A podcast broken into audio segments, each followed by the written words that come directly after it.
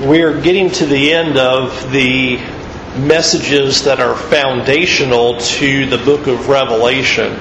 When we enter chapter 6, Lord willing, next week on Sunday night, we will begin to read a lot of the uh, wild and amazing images that you've come to know and expect from the book of Revelation. Things start to really uh, crank up a notch in terms of vivid imagery of disaster and doom. Uh, so we're on the cusp of that, and we're in the final part of chapter 5. We're going to look at the second half of this chapter as the final information is given to us concerning the book of Revelation, the things that John and the readers need to know uh, before these images unfold. Remember in Revelation 5, we see the one who sits on the throne holding a scroll in his right hand that is, has seven seals on it. A cry has gone throughout all of creation who is worthy to open the scroll and to reveal its contents and break the seals and no one is worthy to open the scroll. No one is able to do that, and so we see the Apostle John beginning to weep over that recognition that no created being has any ability or any right, nor is worthy to approach the throne of God, to take the scroll, or to open the seals. Then we see one of the 24 elders turning to John and telling him not to be upset, to weep, do not weep, because essentially, to phrase it down, the Messiah is here, the lion of the tribe of Judah, the root of David. He is able to open the scroll. And in verse 6, we have something quite surprising that as John turns in likely uh, expectation to see the lion of the tribe of Judah, this victorious Messiah, this conquering Messiah. Instead, he sees a lamb. And it is a lamb that has been slain, though it is standing. And that's where we pick up with our study tonight is now what does this lamb look like and what is this lamb doing? So notice verse 6 of Revelation 5. And between the throne and the four living creatures and among the elders, I saw a lamb standing as though it had been slain, with seven horns and with seven eyes, which are the seven spirits of God sent out into all the earth. And he went and took the scroll from the right hand of him who was seated on the throne. And when he had taken the scroll, the four living creatures and the twenty four elders fell down before the Lamb, each holding a harp and a golden and golden bowls of incense, which are the prayers of the saints. And they sang a new song, saying, Worthy are you to take the scroll and to open its seals. For you were slain, and by your blood you ransomed people for God from every tribe and language and people and nation. And you have made them a kingdom and priests to our God, and they shall reign on the earth. Then I looked, and I heard around the throne and the living creatures and the elders the voice of many angels, numbering myriads of myriads and thousands of thousands, saying with a loud voice, Worthy is the Lamb who was slain to receive power and wealth and wisdom and might and honor and glory and blessing. And I heard every creature in heaven and on earth and under the earth and in the sea and all that is in them saying, To him who sits on the throne and to the Lamb be blessing and honor and glory and might forever and ever. And the four living creatures said, Amen. And the elders fell, fell down and worshipped. So here's our final scene before the scroll is open and the contents begin to be revealed and the characteristics of the lamb are first described. It is not a normal looking lamb. This should not necessarily see this all cute, cuddly little lamb. We've got some interesting aspects. First, it appears to be slain, which already is a difficult image, and we observed last week it is resembling how the lamb would conquer. It would conquer through his death. Rather than seeing this lion in victory of might and strength and power, we see a lamb who is slain, and that would be the means of his victory is through his death. However, notice the characteristics that are on the lamb. We see first that he has seven horns, which is obviously unusual for a lamb to have. And one of the things that we should have already observed and will remind ourselves, and we'll see again and again in the book of Revelation, is that seven repeatedly symbolizes perfection and completeness. I think that's why seven churches of Asia are pictured. Why there are seven seals, and why there are seven trumpets, and why there are seven golden bowls. There are numbers of sevens throughout the book of Revelation, and seven represents that perfection. And so you put that in your mind of, okay, we have perfection on display, and a horn always represents power and strength. Always a representation of that. We won't turn to Daniel 7, but you can look over there when you read about these beasts who rise up. They have all of these horns. Well, the more horns you have, the more powerful it sounds. And here's a, picture from the animal world of seeing uh, a large beast that would have horns. It symbolizes strength it symbolizes power. So this makes a, a very um, unusual picture before us because you have a lamb that is slain, and yet it is a picture of perfect power, even though he's slain. And so that's a very curious combination to put together that, well, he seems to be broken and is slaughtered, and yet on the other hand, you see him with might and power. And so I think that's depicting for us that this is not a weak lamb just because the lamb is slain, just because the lamb has died, has sacrificed itself on behalf of the people, that does not mean this lamb is powerless. That does not mean this lamb does not have any strength at all. It is a picture then of a self sacrificing lamb. This lamb had full power and full authority and full might and it allowed itself to be slain for, on behalf of the people. And that's where the rest of that text goes. When we read through the worthiness of the Lamb, what, why is it worthy? Because it was slain. It is describing how the Lamb was willing to be sacrificed and the benefits that is derived to the people because he did that. And so it's a picture that this Lamb sacrificed himself. It is not that the Lamb was weak or incapable or lacked power.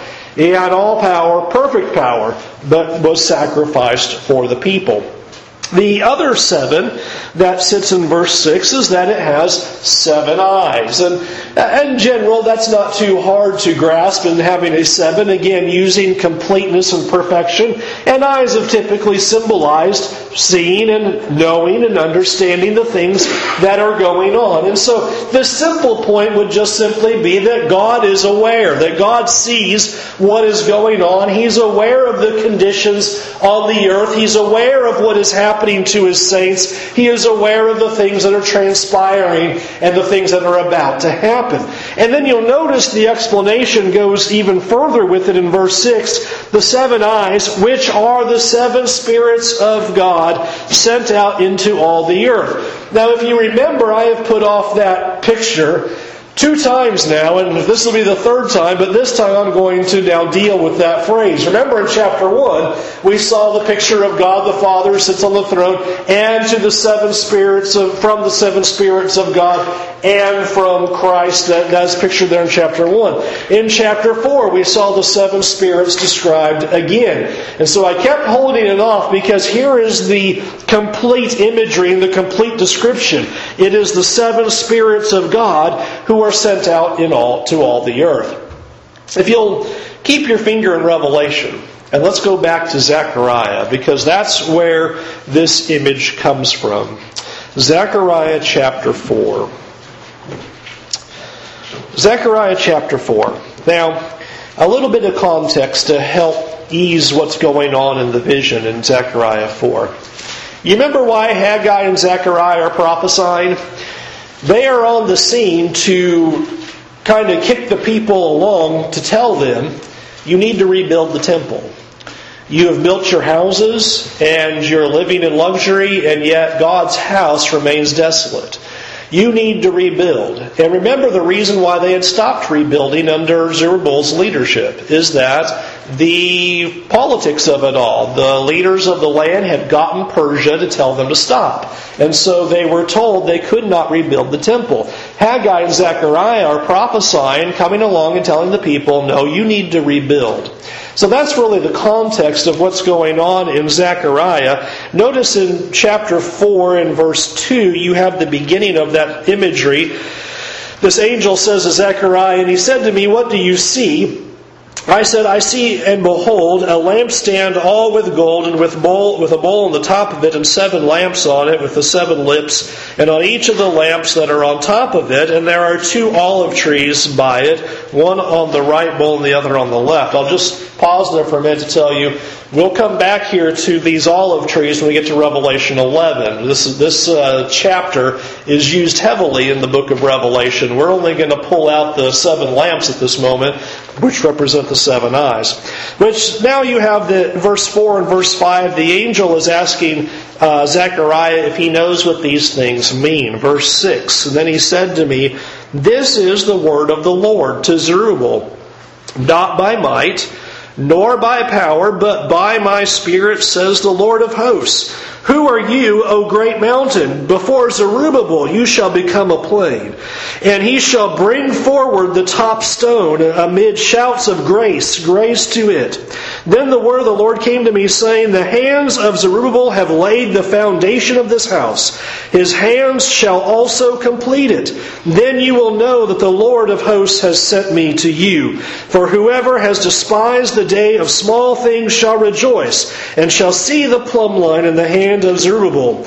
These seven are the eyes of the Lord which range through the whole earth. And so verse 10 is, is the key, and that's where the picture comes from, is notice the similar language of the seven being the eyes of the Lord going throughout all the earth. Here we have Zechariah saying those very things.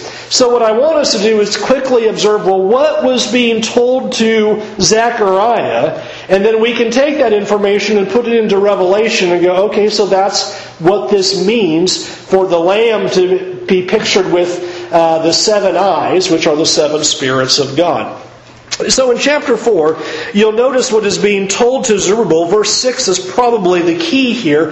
The word of the Lord to Zerubbabel is this it's not going to be by might. It's not going to be by strength and power. How is the temple of the Lord going to be built? As the point is that God is going to do it. He says, by my spirit. Zerubbabel and, and those who are there at that time, it's not going to be about you in some sort of physical match against the Persian leaders or your opposition here in the land.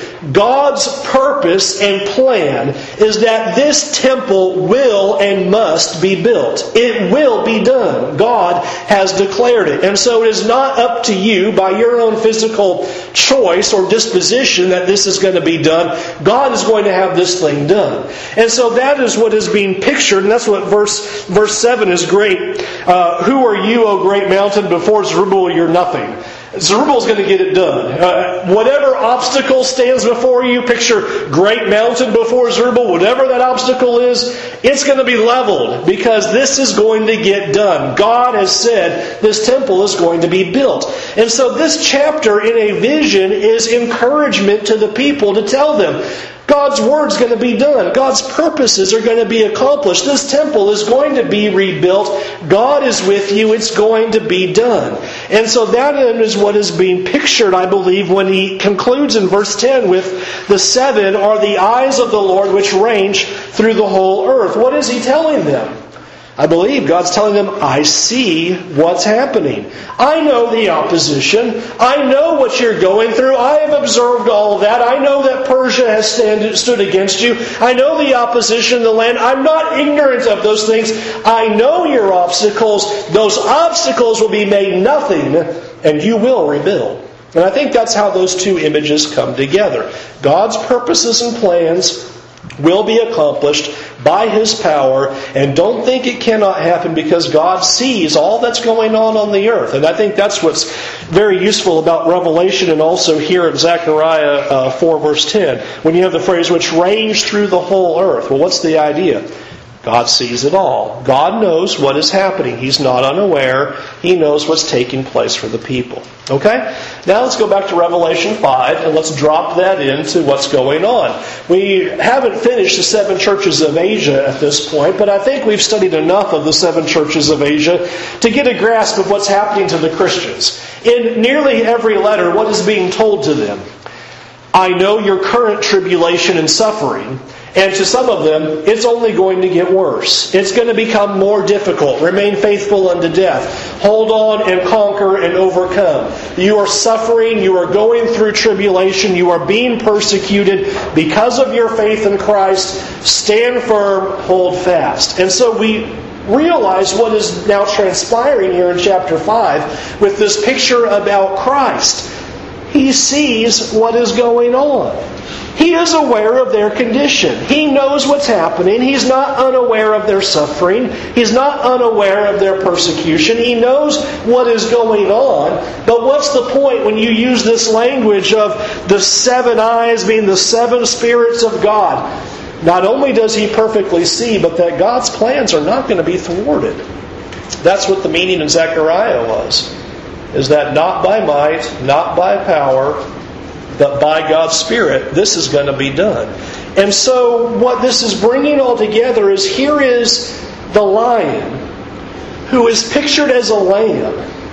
The lamb was slain, and yet it is pictured with power. This is a confusing image. How can this be? How can you have a king who has been killed and he's going to reign? And I think that's what this is about, is that the lamb is going to conquer. Do not worry. Yes, I know you're suffering. Yes, I know there is tribulation now and to come. I know your persecution that is against you. But do not think that God does not see. Do not think that God does not understand. And what have we seen in chapter 4 and now also here in chapter 5? God is sitting on the throne. He is ruling. And here with the Lamb. And He's going to conquer. He's going to conquer the enemies that the Christians are facing. And that's what the first thing we're going to encounter as we come into chapter 6. What are we going to see? Saints under the altar crying out, How long? They're dealing with suffering. They've been killed for the cause of Christ. You can imagine they're saying, This doesn't make any sense. We're dying for the cause of Christ. Is Christ on the throne? Is he ruling? Most certainly he is.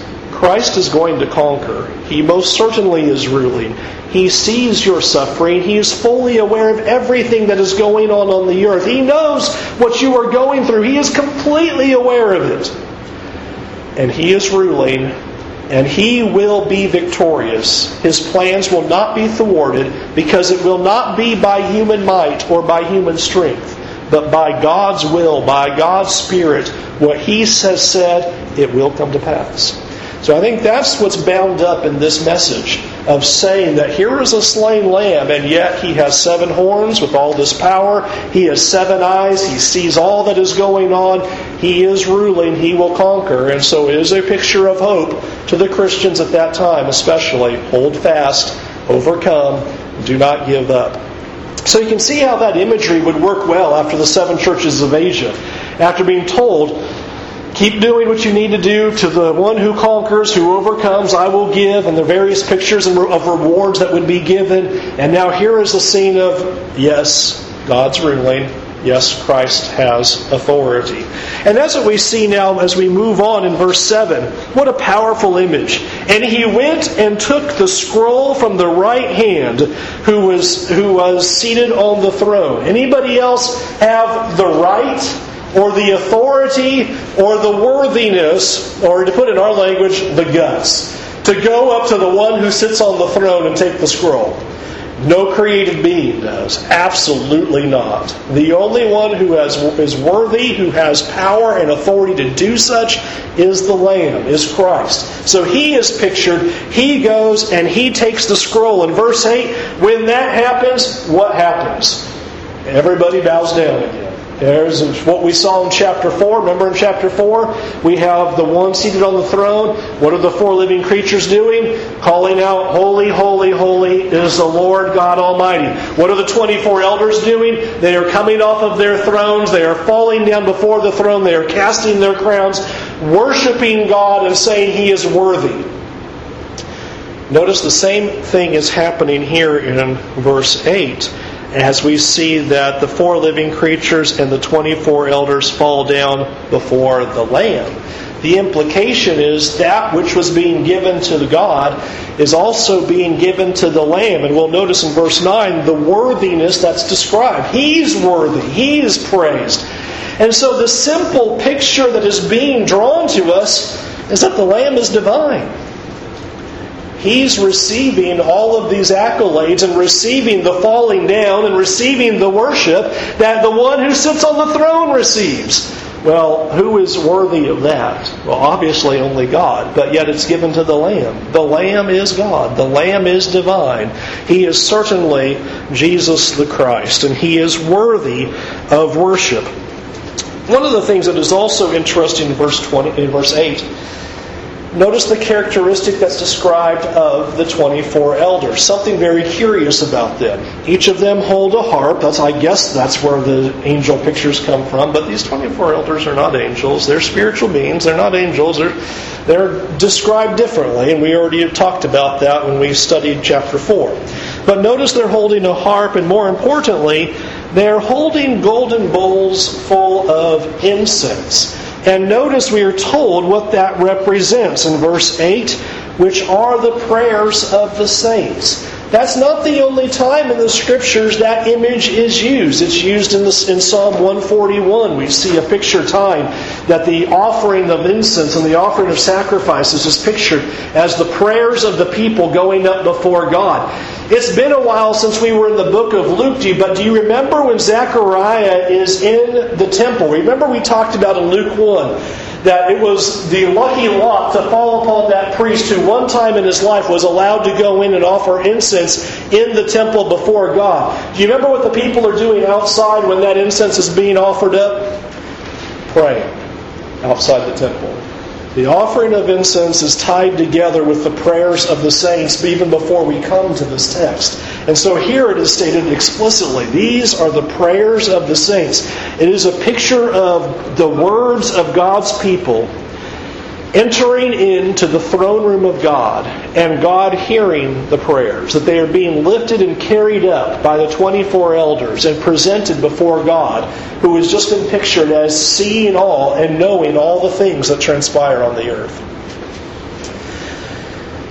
And I think it's worth taking just a minute to soak on that thought for a minute, because I think all of us from time to time wonder if our prayers ever get higher than the ceiling you ever feel like you're only talking to yourself? You only feel like this was kind of some sort of mental exercise for my own goodness, but does God really hear? Does God really hear the words that I'm saying?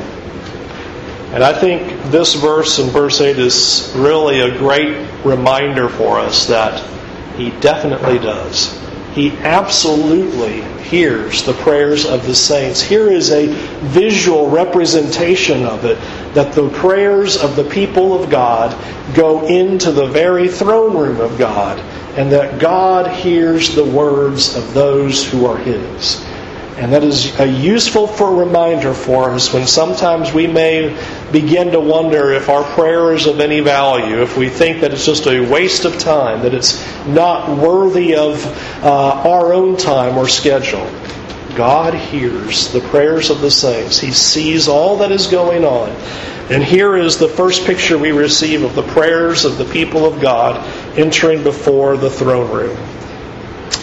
That brings us to verse 9. And we're told that they are singing, these 24 elders, they are singing a new song. Now, we have a new song in our songbook that is very difficult to sing. Thankfully, uh, it doesn't appear that theirs was so challenging as the one who wrote our new song. I think the question that needs to be asked is why is it called a new song? What is exactly behind that? Because that's not foreign to the scriptures either. There's a symbolism when calling something a new song. Most notably, though there are other places in the Old Testament, I think most important is over in Isaiah 42. Once again, if you don't mind, put your hand in Revelation 5 and turn back to Isaiah chapter 42. And we won't read the whole thing, but I just want you to observe a couple of things about what the new song looks like. Isaiah 42 and verse 10, notice the statement Sing to the Lord a new song, his praise from the ends of the earth. And so there is this command being given I want you to sing this new song, this praise that needs to be given. Now, notice what that entails. Verse 12 Let them give glory to the Lord and declare his praise in the coastlands. The Lord goes out like a mighty man, like a man of war. He stirs up his zeal. He cries out. He shouts aloud. He shows himself mighty against his foes. Now watch verse 14. For a long time I have held my peace. I have kept still and restrained myself. And now I will cry out like a woman in labor. I will gasp out and pant. I will lay waste mountains and hills and dry up their vegetation. And just keep scanning your eyes down. I won't read the rest of it, but notice it is pictures of judgment and pictures of change. It is doom prescribed, but then also a change of state, like turning darkness into light and rough places into level ground. An utter change is happening. So, what you see going on in Isaiah is that when a new song is proclaimed, it is an expression of praise of God being victorious over his enemies that leads to a dramatic change in the events that are being spoken of. And I think that is the idea here, especially when you bring in verse 14, is the picture of God was for a time restrained. There was for a time he was doing nothing. He was standing on the sidelines and allowing the events that were happening to Israel in the days of Isaiah to transpire against the people, but now no more. Now judgment is going to come. If you remember the breakdown, real quick, of Isaiah. First 39 chapters, doom, gloom, going to be terrible, awful, you're going to Babylon, you're going to be destroyed. In chapter 40, that all changes, right? We have the song of comfort. Things are going to be different. What's chapter 42 saying? You're going to be judged. God stood on the sidelines and allowed that judgment to happen, but now God is going to act. Now, and that's what, what verse 15 is doing. Now he's laying waste. Now he's acting. Now he's bringing judgment. Bring that picture into verse 9. Now, this is what is being described that they're singing a new song. It's not suggesting that the angels or the 24 elders all got together one day and said, You know, we're bored with the songs that we have. We need to come up with a new song. The new song has a reference to something in the Old Testament. When a new song is sung, it is praising God because God is about to act in judgment. Something is going to be done. That's what chapter 6 is going to show us. Something's about to happen. God now is going to act. He was restrained in the past. And Revelation is going to lay that out. The people of God are suffering and they're being persecuted and they're going through tribulation, but God now is going to act. Something's about to change. And so the new song is leading us into that as they sing a new song. And what are they saying? Verse 9. Speaking about the Lamb, worthy are you to take the scroll and to open its seals, for you were slain, and by your blood you ransomed people for God from every tribe and language and people and nation. And you have made them a kingdom and priests to our God, and they shall reign on the earth. They say the Lamb is worthy to open the scroll. And they note a number of reasons why. Because of his death, is the first thing that is pointed out. Verse 9 For you were slain. But it's not just simply that Christ died, it's much more than that. It is the impact of what Christ did through his death. Notice what is described in verse 9 By your blood you ransomed a people for God. We don't use that word ransomed an awful lot, but it's a pretty simple word of something being bought and, or acquired for a price. Something's being purchased here. And this was simply being told to us is that Christ paid for us through his blood. By his death, by the Lamb being slain, he bought us. He owns us. He purchased us. The price was his blood.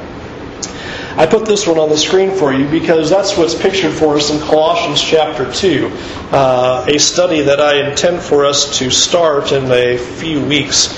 Uh, I think the beginning of November we're going to do the first two chapters of Colossians. Colossians 2, verse 13, And you who were dead in your trespasses and the uncircumcision of your flesh, God made alive together with him, having forgiven all our trespasses by canceling the record of debt that stood against us with its legal demands, with its legal demands.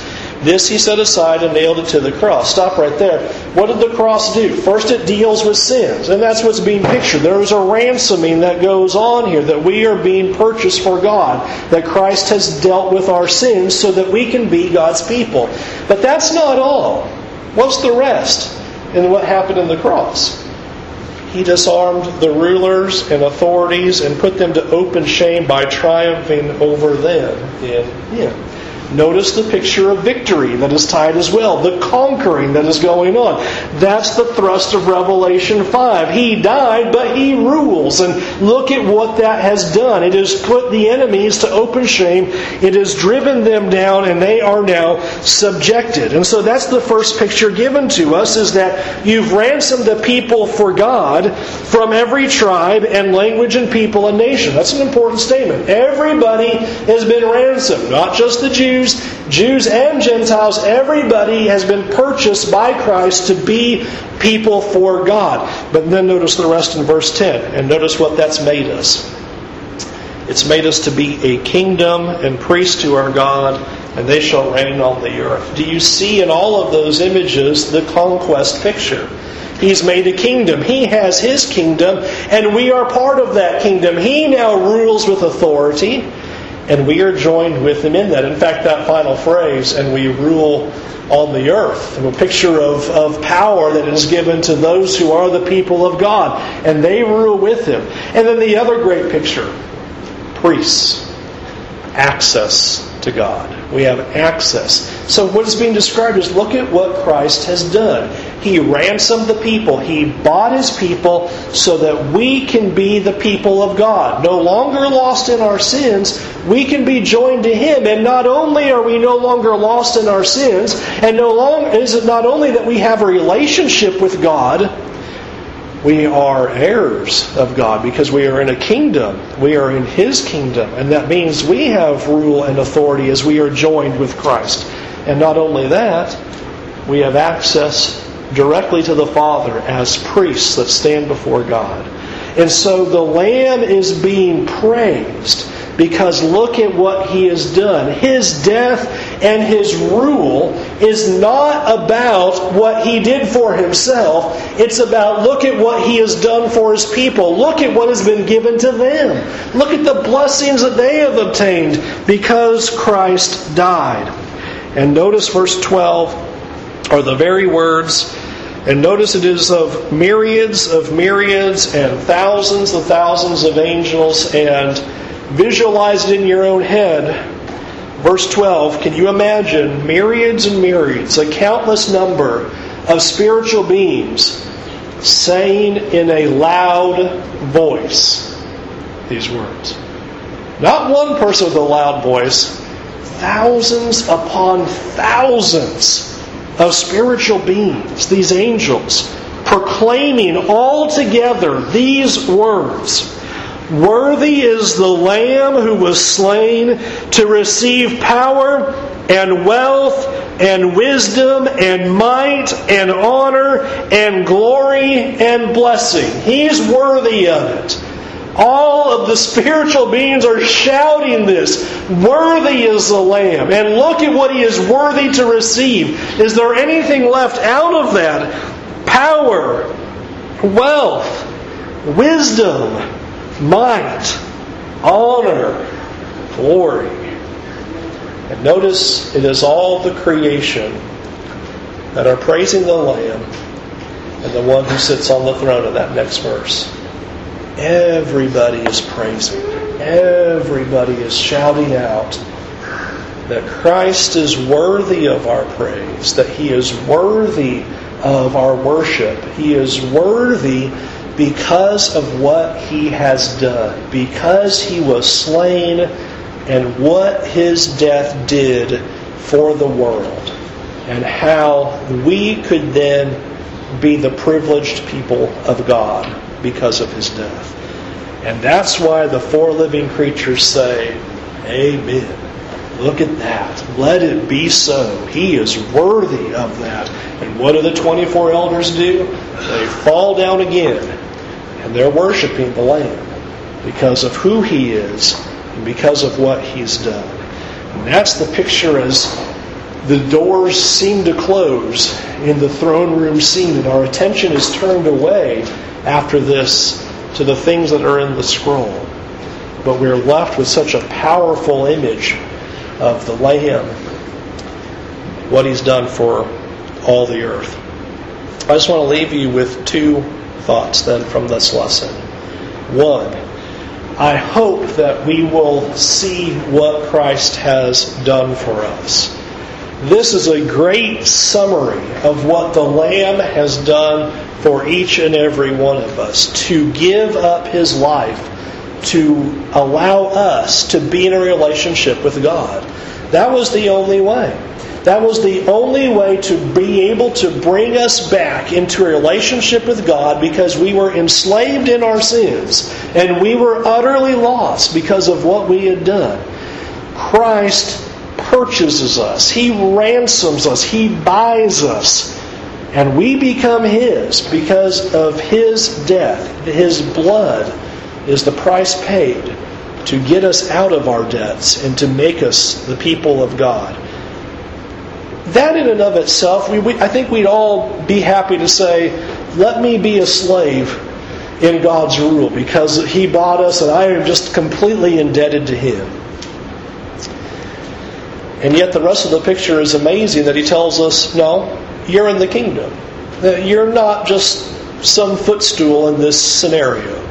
You're in the kingdom of God. You are with God. You are children of God. You are reigning with God. And you have direct access to the King of Kings and the Lord of Lords. And you can go directly to Him and speak to Him. And not only that, you're ruling now with Him, ruling with Christ on the earth. A picture that Ephesians and Colossians also describes.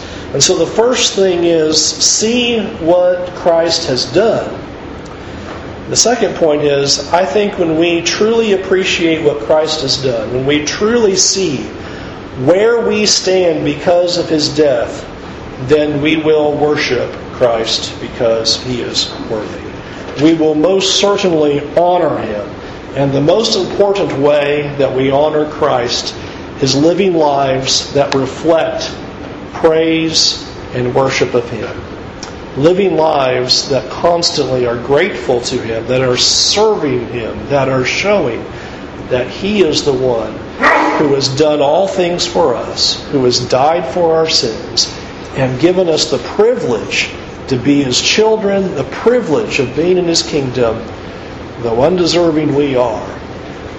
And that's why all of these spiritual beings myriads upon myriads and thousands of thousands of the voices of angels, worthy is the Lamb. And may that always be on our tongues, and may our lives always reflect how worthy the Lamb is of our service and our love and our giving. Pull your songbooks out, we'll sing invitation.